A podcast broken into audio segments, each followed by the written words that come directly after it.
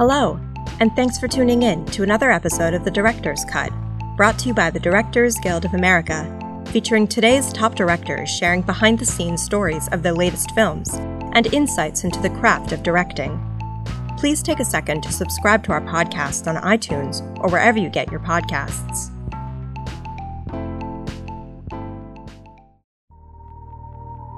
This episode takes us behind the scenes of director Tamara Jenkins' new family drama, Private Life. The film stars Kathryn Hahn and Paul Giamatti as a couple struggling to conceive who undergo multiple fertility therapies.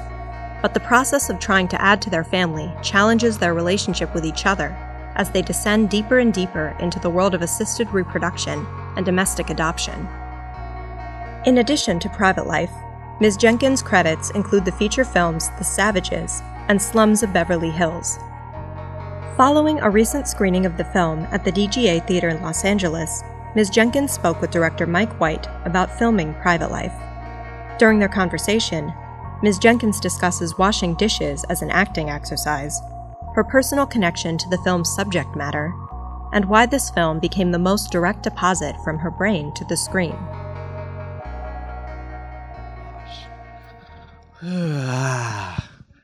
Um uh hey Hi. amazing movie pretty pretty pretty intense um this is like I, you know, they're you're supposed to ask like, uh, what was your what was your inspiration? Like for this kind of movie, there's something so like raw and um, seemingly personal because it's so well observed. It almost feels like I'm prying by saying, "Where did you get the idea for this movie?" Are you asking? yes. First of all, thank you so much for coming. This theater is so beautiful. I don't know if you've ever been to the DGA Theater in Manhattan, but um, that's where I live, and this is really different. Uh, This is like Lincoln Center. It's so beautiful. There, you know, it's anyway. So thank you so much for coming, and it's great to be here. And um, well, you know, there is a personal component that my husband and I went through our own fertility saga Um, and uh, I, not that while I was in the throes of it was I thinking, oh, this is a great motion picture. I, um, although I do, I sometimes think that my first unconscious notion of making it into a movie was when my husband and I were in the middle of all this. Uh, you know, whatever. eh, We were in upstate New York and we went to the movies, and the movie was knocked up and we had been spending our days like injecting me and going to doctor's appointments and putting on estrogen patches. And uh, and then we go and watch this movie where you know like two people have sex and they get pregnant. It was we totally forgot that that was an option. Um, so uh, and then we i remember walking out of the theater and and turning to my husband and saying you know wow knocked out knocked up what would what would ours be called? And i said oh knocked out. So i think on some unconscious level that must have been the beginning of thinking about it. I mean i don't really think i was but there's something in there. I actually remember running into you at a restaurant like in New York. It it was a f- quite a few years ago, but I, it's hard to say. But like I remember you were like in the midst of like a kind of torturous process of I I assume writing this movie. probably oh yeah was where it a- were we I don't know, but I just remember you were. It was like you were really. It just. It felt like I caught you at a moment where it seemed like you were really kind of pulling your hair out a Mm-hmm. little bit about uh, the writing process, and I know this is a directors guild, but I, but I, because I, I'm just curious. Was this? I mean, I know it's been uh, uh, like. I mean, it took me ten years to, between movies that I directed, so it's so like that's I'm in the same boat. But like, uh, but was it was it the writing process that was part of what took you a, a long time to come to your next movie, or Um, no, I, I think that the right. I think that the first draft, the real first draft, which was obscenely long, took two years, um, and it was 200 pages, and I, which always sort of happens to me, where I uh, over. I just throw it all out there, and then I have to chip away at it and turn it into something that has shape. Um, and then once it was a thing that was presentable to financiers, uh, that took a while. I feel like the whole thing was like five years between you know writing it and then you know having it get sort of stuck at a company for a year and not move and then finally getting it you know to a new company and all that classic stuff so uh, yeah Well, there's so many ideas in the movie, and there's so much as a writer I want to ask you about because this is a director's guild. I, I don't but we're wanna, like- we're writer directors Well, I know, I know, but I, I and I do, I, I mean, I, but I also feel like I, uh, I, I mean, there's lots of other questions I want to ask you too. So, as a director, um, I, uh, so I, I guess my next question would be: so then, when you had the script and you were, you felt like you were confident or happy with it enough to want to go make it, um, what was the process of getting um, the cast and the and the pieces together to actually get it get behind the um, camera?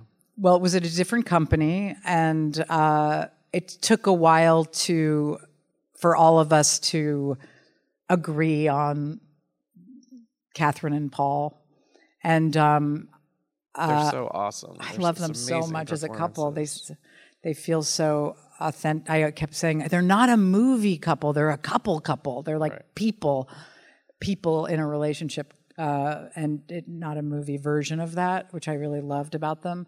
Um, and uh, actually, and there was an uh, there was a different actress playing Sadie, who um, once we left the first company and went to the, the, the to Netflix, that actors fell out for uh, you know, and then we were very close to shooting the movie, and we had to find someone very fast, and um, and we got to cast a person who wasn't known, which was really exciting, and I was very grateful that. Netflix let us cast a, a relatively unknown person for such a big part. So did she just audition? And, She auditioned and you just because we were really in trouble because we were only a few weeks away from shooting and you know paul and Kathryn's schedule there was no wiggle room because they both had commitments on e- on the other side and uh, jeannie mccarthy who's my casting director who's great and uh, started auditioning i think maybe 90 girls women young women and uh, and it was it was hard and i didn't it wasn't there was no one there and i remember saying isn't there a theater girl under a rock somewhere? Like this is new york. There's got to be some theater girl under a rock. Like it's just like doing a play somewhere that we don't know that's and then she wrote me an email and she said i just found this girl under a rock but it wasn't really a rock because she had just come back from london and she was in a mark rylance play and uh, she had just returned and she auditioned and she was fantastic i mean i was still nervous because i because she didn't have a body of work to refer to, but she was delicious and she's amazing. Just because you know it, the movie's so funny, but their their re- reality it, they seem so like broken at the beginning. And then she comes in and her she mirrors their life in a way that she sees she sees something that they don't see and is just this voice of some kind of I don't know hopeful the illusions that they they've been disillusioned from in some some very poignant way and she really she sort of in a- romanticizes the way that they've been living, that they've been sort of burnt out by. yeah And then she's like, "You guys are like artists that live in New York." Right. It's awesome. So you uh so the writing process is somewhat tortured. What do you like on set as a director? What am I like? Yeah. I guess you'd have to ask somebody else. But um, I, this was a really, this was a very, the first, you know, 11 days or whatever it was, half the movie was shot in an apartment, their apartment. And we, sh- we did that first, which was kind of amazing because it was like an incubator for us as a little family, the three of us, to really just get to know each other. It was so intimate and intense, and it just felt like a little rep company, moving from you know uh, bedroom to dining room to living room to kitchen, and uh, I don't know something about being contained like that uh, was very good for us as a company. Uh-huh. The three of us, the four of us. Um, I felt I don't know what I was like on. I mean, I feel I mean, like you is it I'm a, very. is it a do you enjoy Oh, is it a fun for you? Yeah. I mean, it's yeah. I mean, when you're seeing the material, you know, become three dimensional, something that you've written that's flat on a page, and then the, you know, Paul is doing what he does, and Kathryn. I mean, it's so glorious. It's like the most thrilling thing. Yeah.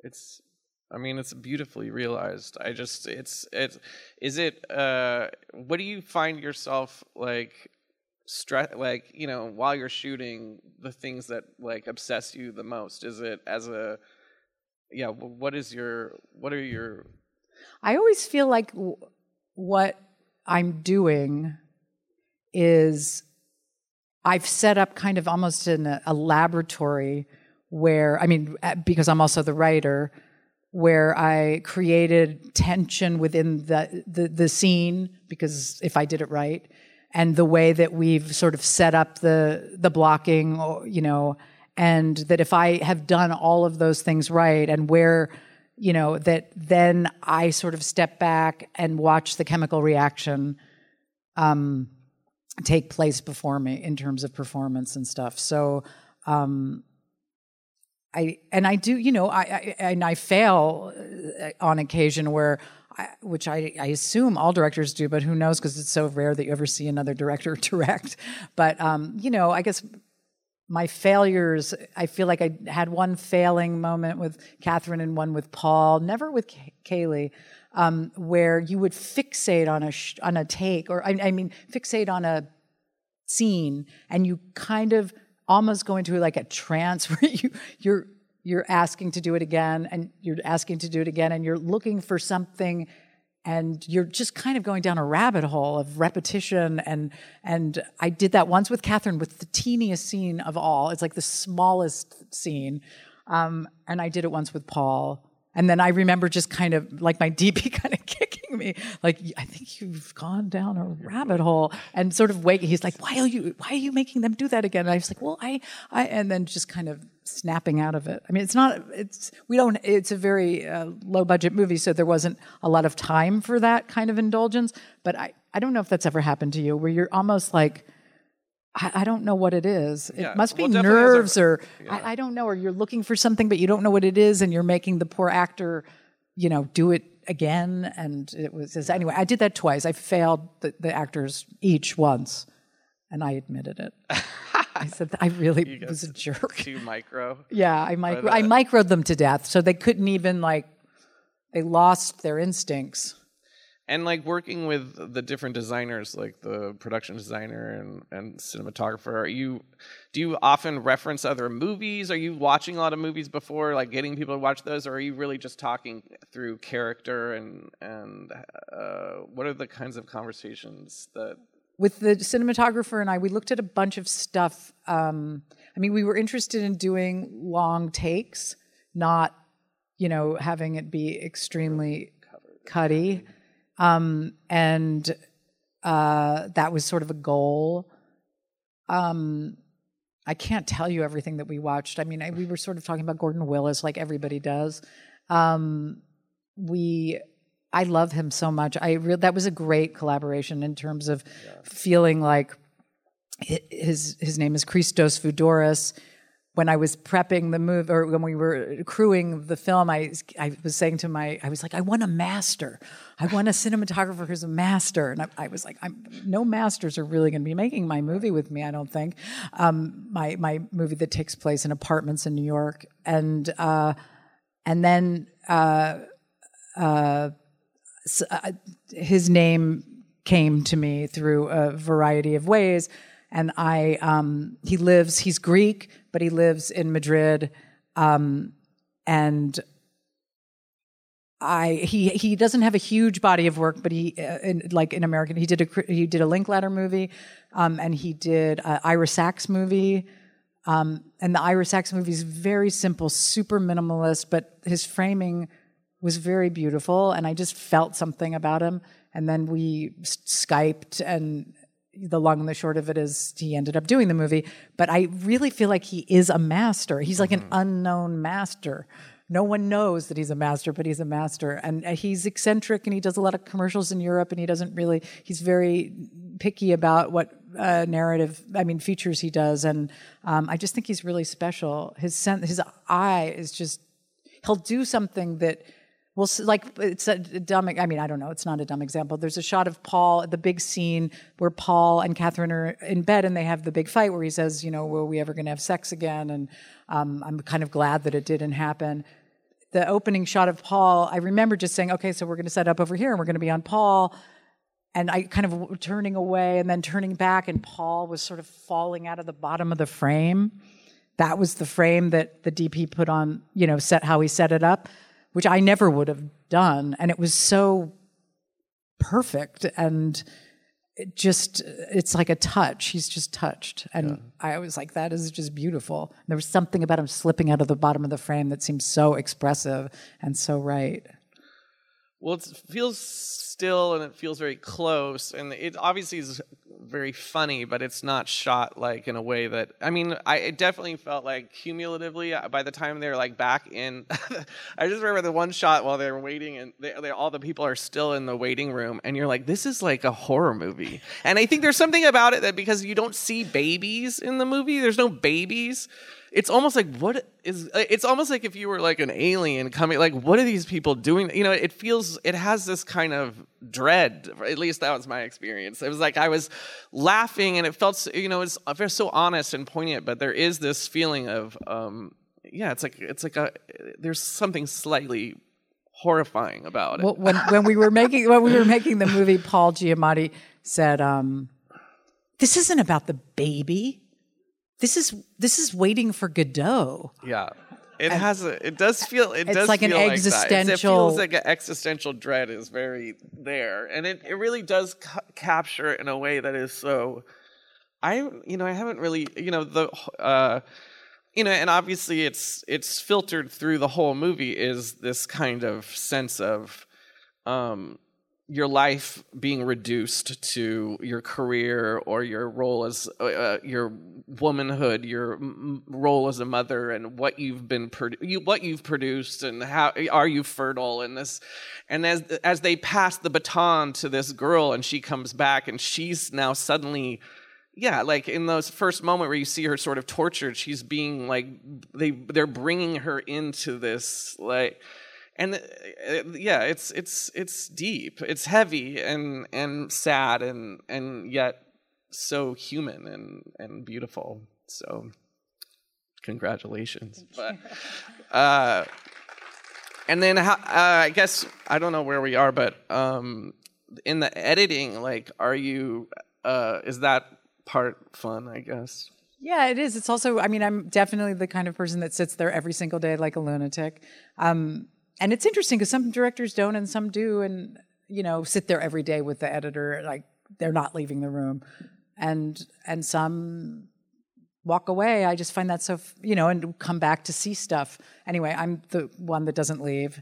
Um, and um, it is, it's the putting together the first cut is very, I mean, I feel like we, you know, I live in New York, and we were cutting it in New York, and we cut the movie, and I'd walk home, and every day, I just, I was every time we sort of crack open a new scene to start, you know, editing, I just was always convinced this one is not going to work. Like this is the one that's not going to come together, and I don't know. It's, I mean, it's incredibly exciting. I love editing because I feel like the, also the learning curve as a director just is so high because you see everything you have, what you could have had, what you didn't have. You see the flexibility of film and filmmaking, um, the pliability of it. You, um, so I don't know. I, it's an amazing place. It's you also it's like also the- scary when some of- something about cracking open the scenes. I always get this sick feeling, and and and you know, and and uh, the first whatever the assembly is r- repellent, and I I can barely look at them. I don't know if it is for everybody, but uh, yeah, it's just do you feel like the movie morphed along at each stage eh, or do you feel like this movie is very close to the original kind of I mean obviously everything comes to life as it comes along but do you feel like tonally or like you know conceptually like the ideas that ex- excited you to write it like do you feel like they were yeah that they occur I do. in I think. there? I mean, I've only made three feature films, and I would say that this is the most direct deposit from like my brain to the screen, without compromises, because I wasn't made to compromise by Netflix, which was pretty astonishing. Like there was no meddling, um, and uh, I feel like it was pretty, you know, I, I didn't feel like it was mangled and that I screwed it up royally, and that I feel like it's close. And then it becomes something like a third thing, um, which is whatever I was talking about that alchemy thing that happens, but. Um, yeah, I think it's close. That it's doing the things that I was interested in it doing. Uh huh.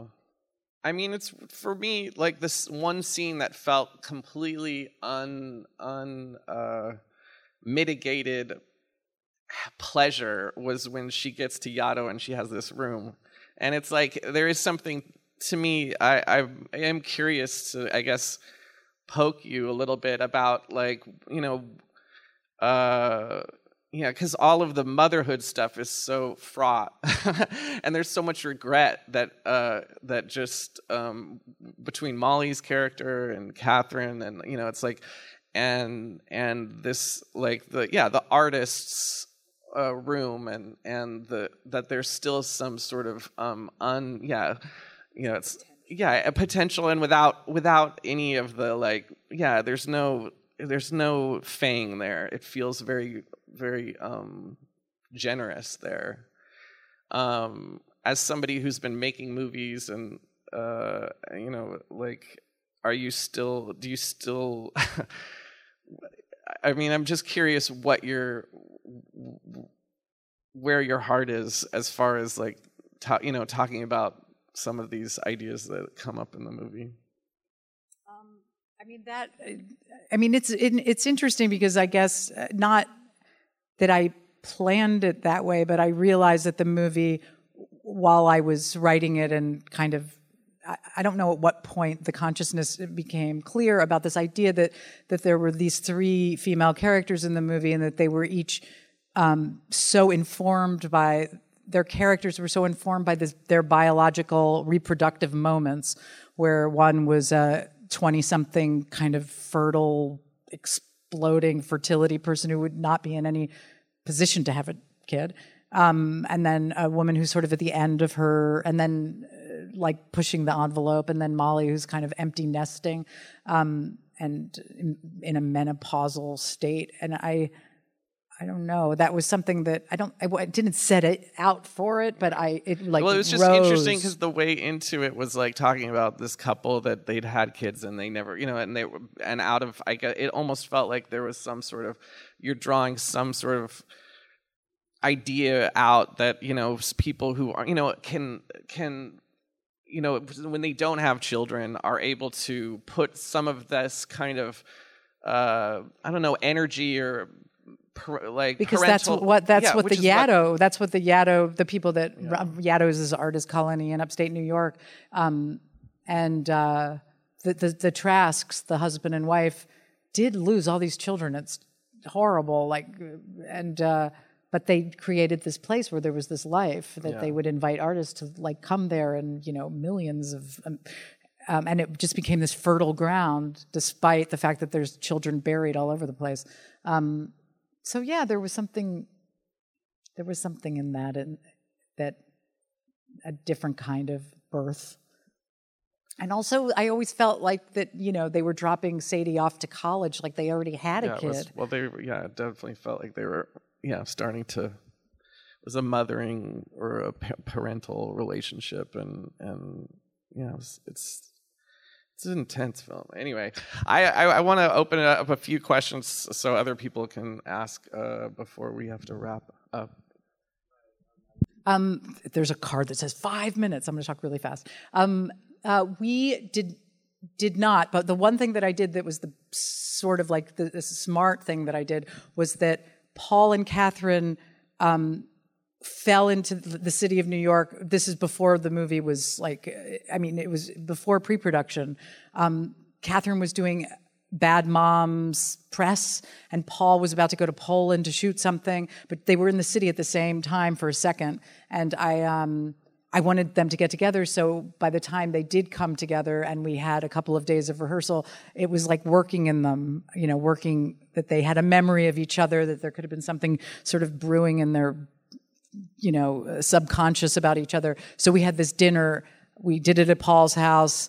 Um, and I made dinner for them and I gave them a couple of acting exercises the one was I made them wash the dishes because I thought that was very marital and that would be a good physical activity that would make them married. And um, and and we went through the script and we read every scene and we talked about every scene. And then I I I called up a donor egg website page and I had them pick an egg donor.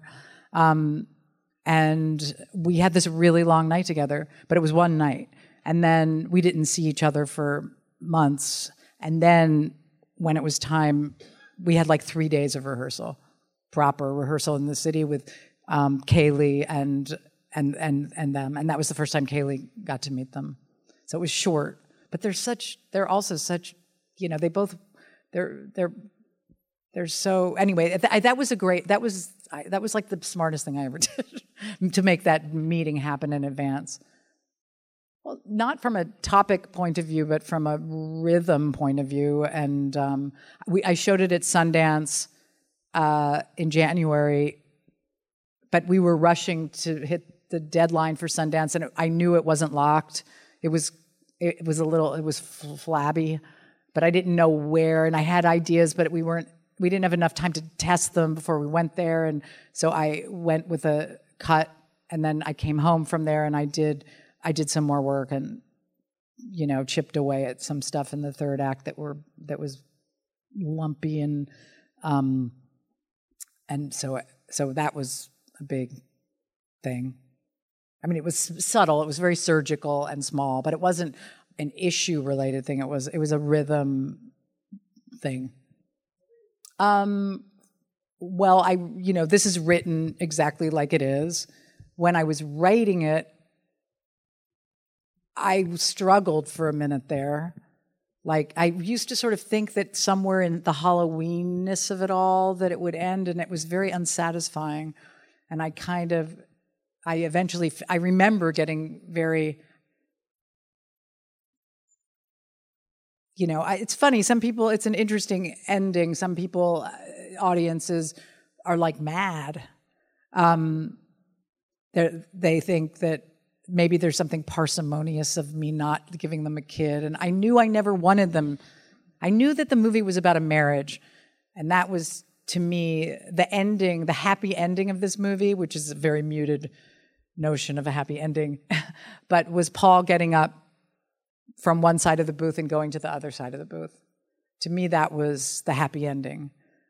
Um, and then to linger on them and to sit with them in real time and feel the kind of you know here the here we are-ness of it all and the and the you know the worry is she going to come is she not going to come um, that's almost like a tale on the end of after he holds her hand and sits there and says that's better i don't know if that helps answers the question I it wasn't like a punk rock. I mean, I feel like the people, I said, it's not like this punk rock move that I was like, I'm not going to give him a kid. But I really, but I really believe that it wasn't a, it wasn't really about that. It was about them about and it was the about survival. It's about the existential dread. Yes, it's about the It's- existential dread. It's waiting for Godot. It's waiting for Godot. No, I do. I mean, and the movie does touch on all the judgments that go on with these kinds of decisions, and I feel like it, like any good movie, you're you're going to people's reactions to the movie are going to say as much about where they come out on all of these things as it does about the quality of the movie, because that's uh, inarguably uh, amazing. It's great. Right. Well, like that, you know, somebody saying, well, why don't they just adopt? And why don't they, all of the opinions about what is something very private that becomes this kind of Yeah, you thing can, that everybody's see it as there- like, why are these people trying to start a plastic factory in this day and age? Yeah, yeah, yeah. Um, okay, yeah, sorry. Say that again. Oh yeah, he he's asking about the explicit nudity. You, you mean the scene with Kathryn? The vagina, vagina? You know what? It's an amazing story because it wasn't written in the script that way, and Kathryn, Kathryn was cast. And then as I was looking over the, I thought, oh, this would be real. What if she was, you know, doing something like weird domestic cleaning or whatever? But then she came out and that she, she had nothing on in that weird, I don't know, way. Um, and that weird domestic nudity way. I don't know how else to call it. And I came up with the idea, but it wasn't written there. It's not like we had a nudity clause or whatever that's, what's it called? A waiver. Or- no, not a nudity. You know, like where you go full frontal, or you, where you make a thing. Where so I, it was an idea that came after she was cast in the movie, and I told her, I said, you know, I have this idea that I think it would be kind of amazing if you came out.